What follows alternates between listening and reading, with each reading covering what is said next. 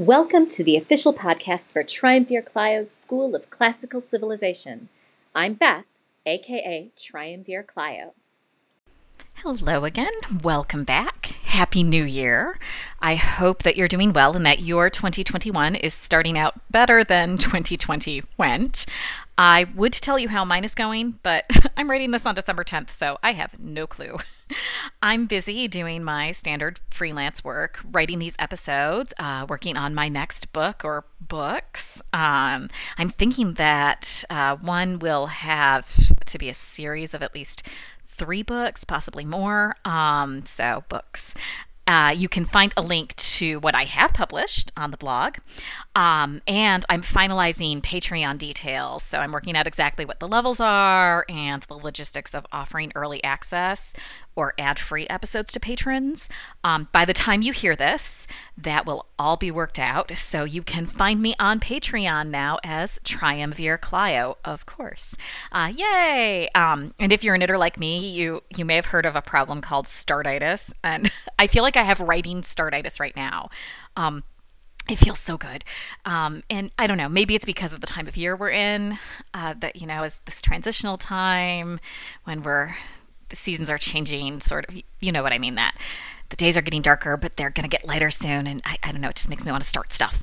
Um, not sure. Anyway, I should move on um, because trying to summarize Plautus always always seems to take longer than it feels like it should. Um, so yes, today we have another comedy from Plautus, Asinaria, um, and the title literally translates to the one with the asses, as in the animals there are donkeys in this play, literal donkeys, not a chorus dressed up as donkeys, not people behaving like donkeys. Well, okay, I suppose that happens too, but that's every play by Plautus that people act kind of like donkeys. Um, so uh, yeah. Anyway, so that's that's what asinaria means. I will um, to not cause any issues or concerns with the language refer to the animal as a donkey. Um, if you're reading it, that is not the word that is used. Anyway, we are uh, working our way through uh, Plautus's undated plays. Um, so I have no other background information for you. I have no historical context. Um, there's some of it uh, that makes it feel to me like maybe it's later in his career, but that is total speculation on my part. Um, I am not a Latin scholar, so I have not, you know, studied the original um, at all. Anyway, I am working again from the Henry Thomas Riley translation, which, as we know, is fine. Um, just like most of his translations, it, you know, not my favorite, but the price was right. um, so there we go. The cast consists of um, Argyrippus, who is our love struck young man, and he is the son of Demonidas, our henpecked old man, and Artemona, our domineering wife.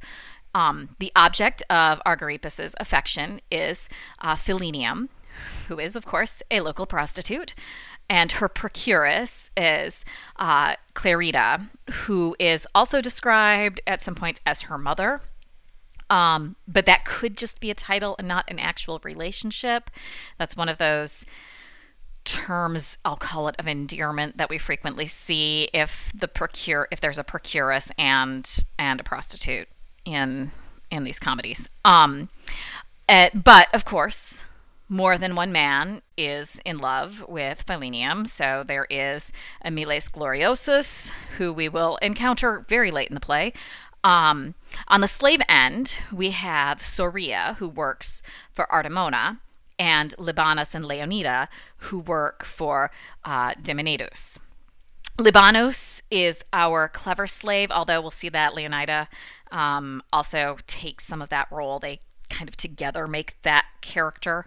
Um, the captain, the Miles Gloriosus, has a parasite um, who is unnamed. And then there is the man selling the titular donkeys, um, and those two unnamed characters round out the cast. I think. I'm pretty sure that's everyone. Um, obviously, we'll find out if I missed someone in the summary. So I guess that makes this a good time for a short break.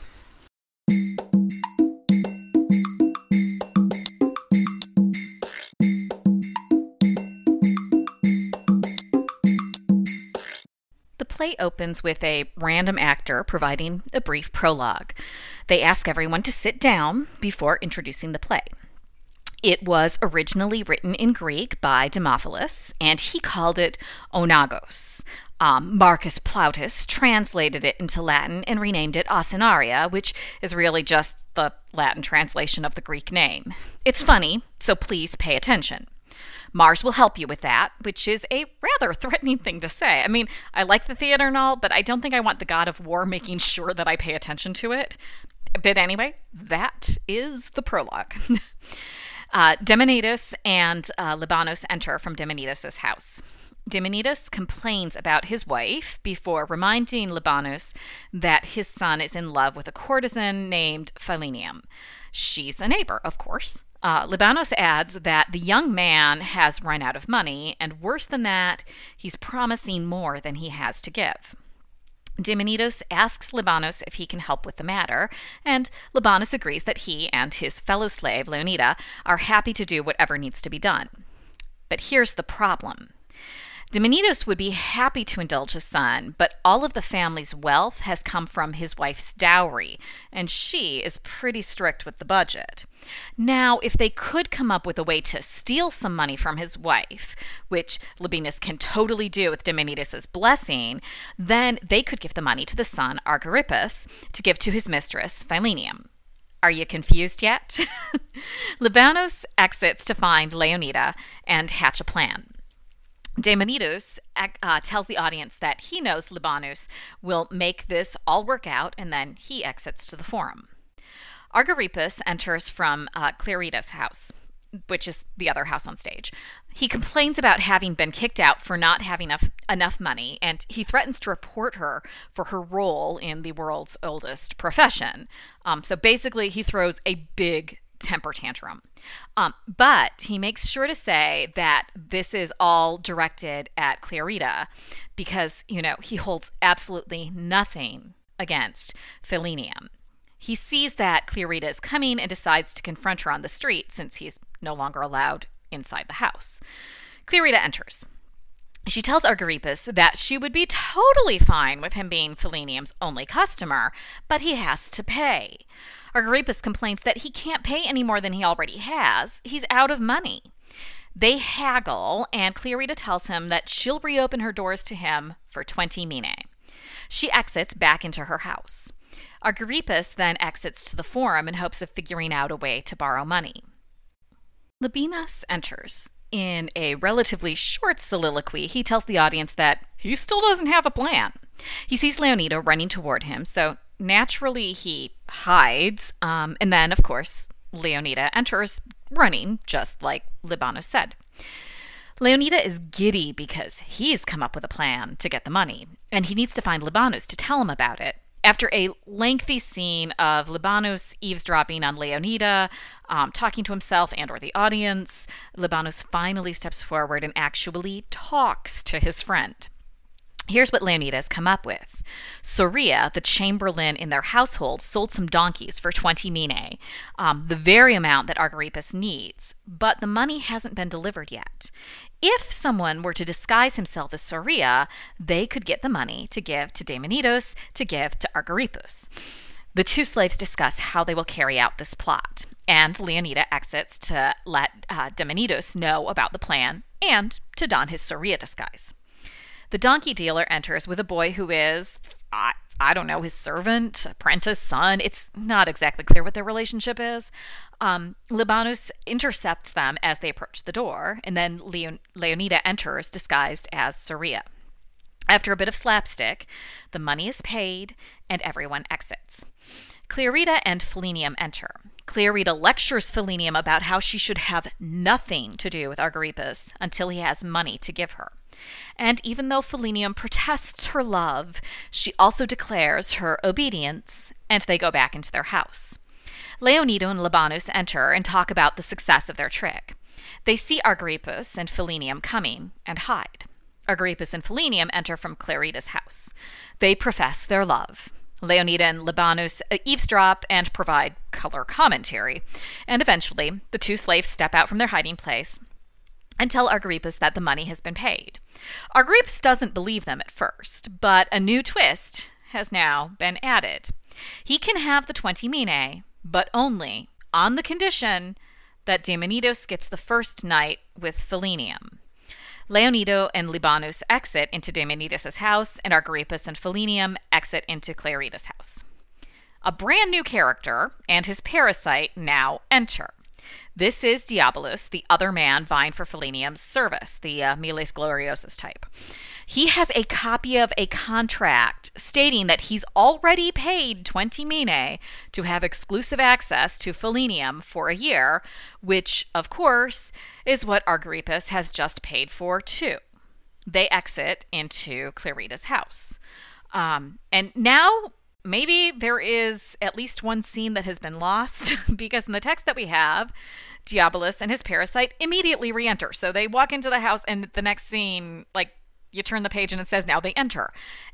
And there were not scene changes in ancient Roman comedy. So um, it's not like theater today where yes it's feasible that somebody could could exit and then enter immediately but but there's someplace new no they they walk into the house and then they walk right back out of the house um, but here's what apparently happened in that time. Um, now they know that Argyrippus has beat him to the girl.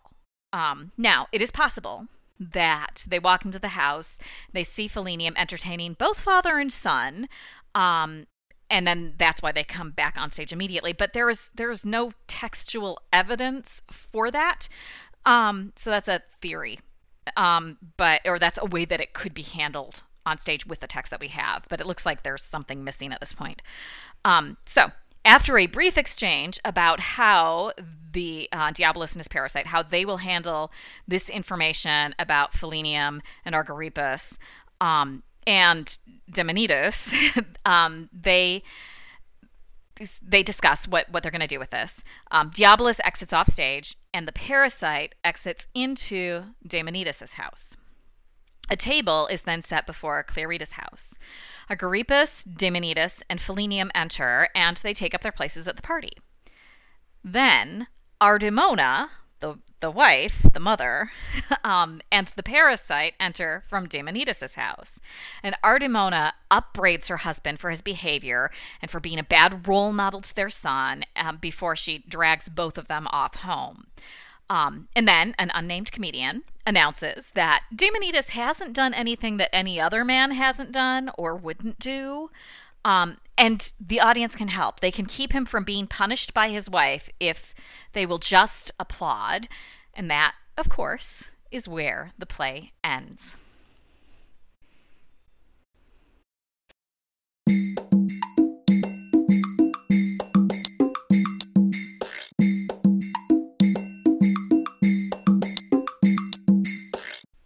This one is a little weird.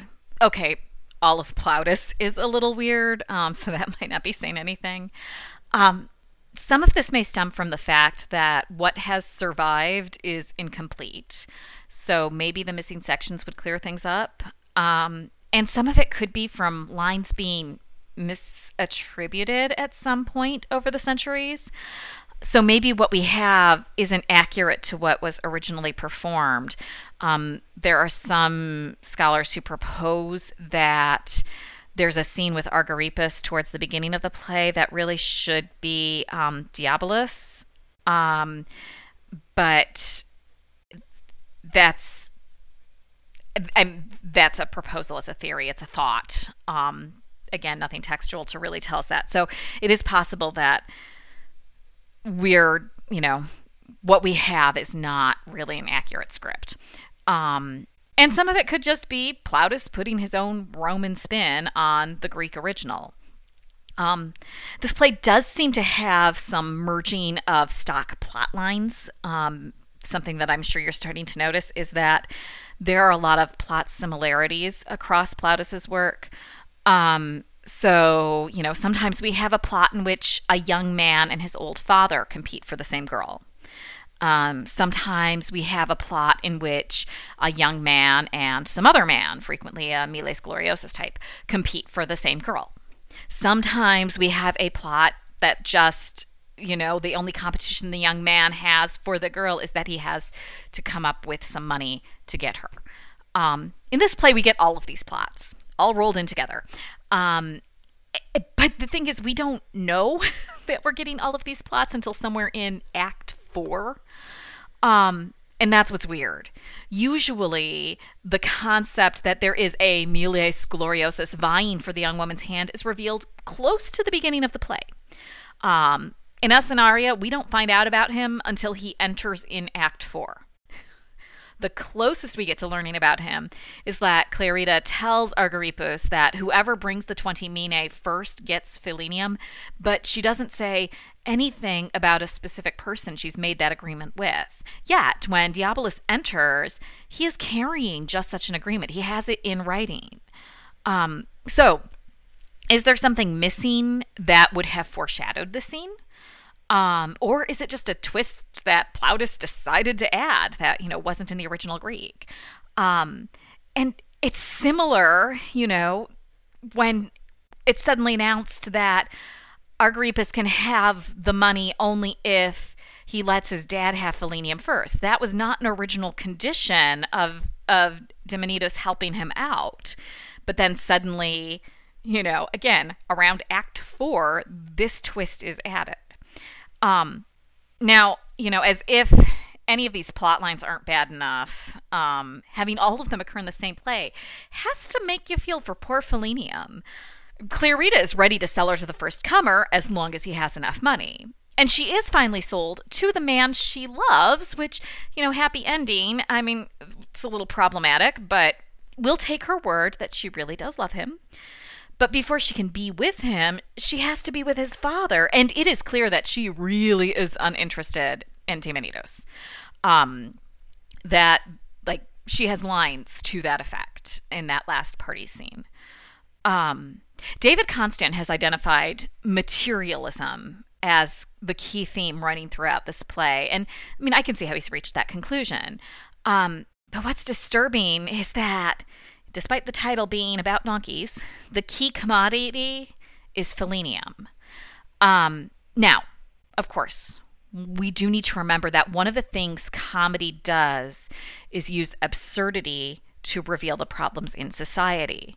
Um, a modest proposal isn't actually meant to convince anyone to eat children, right? it it does it in an absurd, funny, satirical way talk about eating children, but by doing that, it points out the plight of poverty.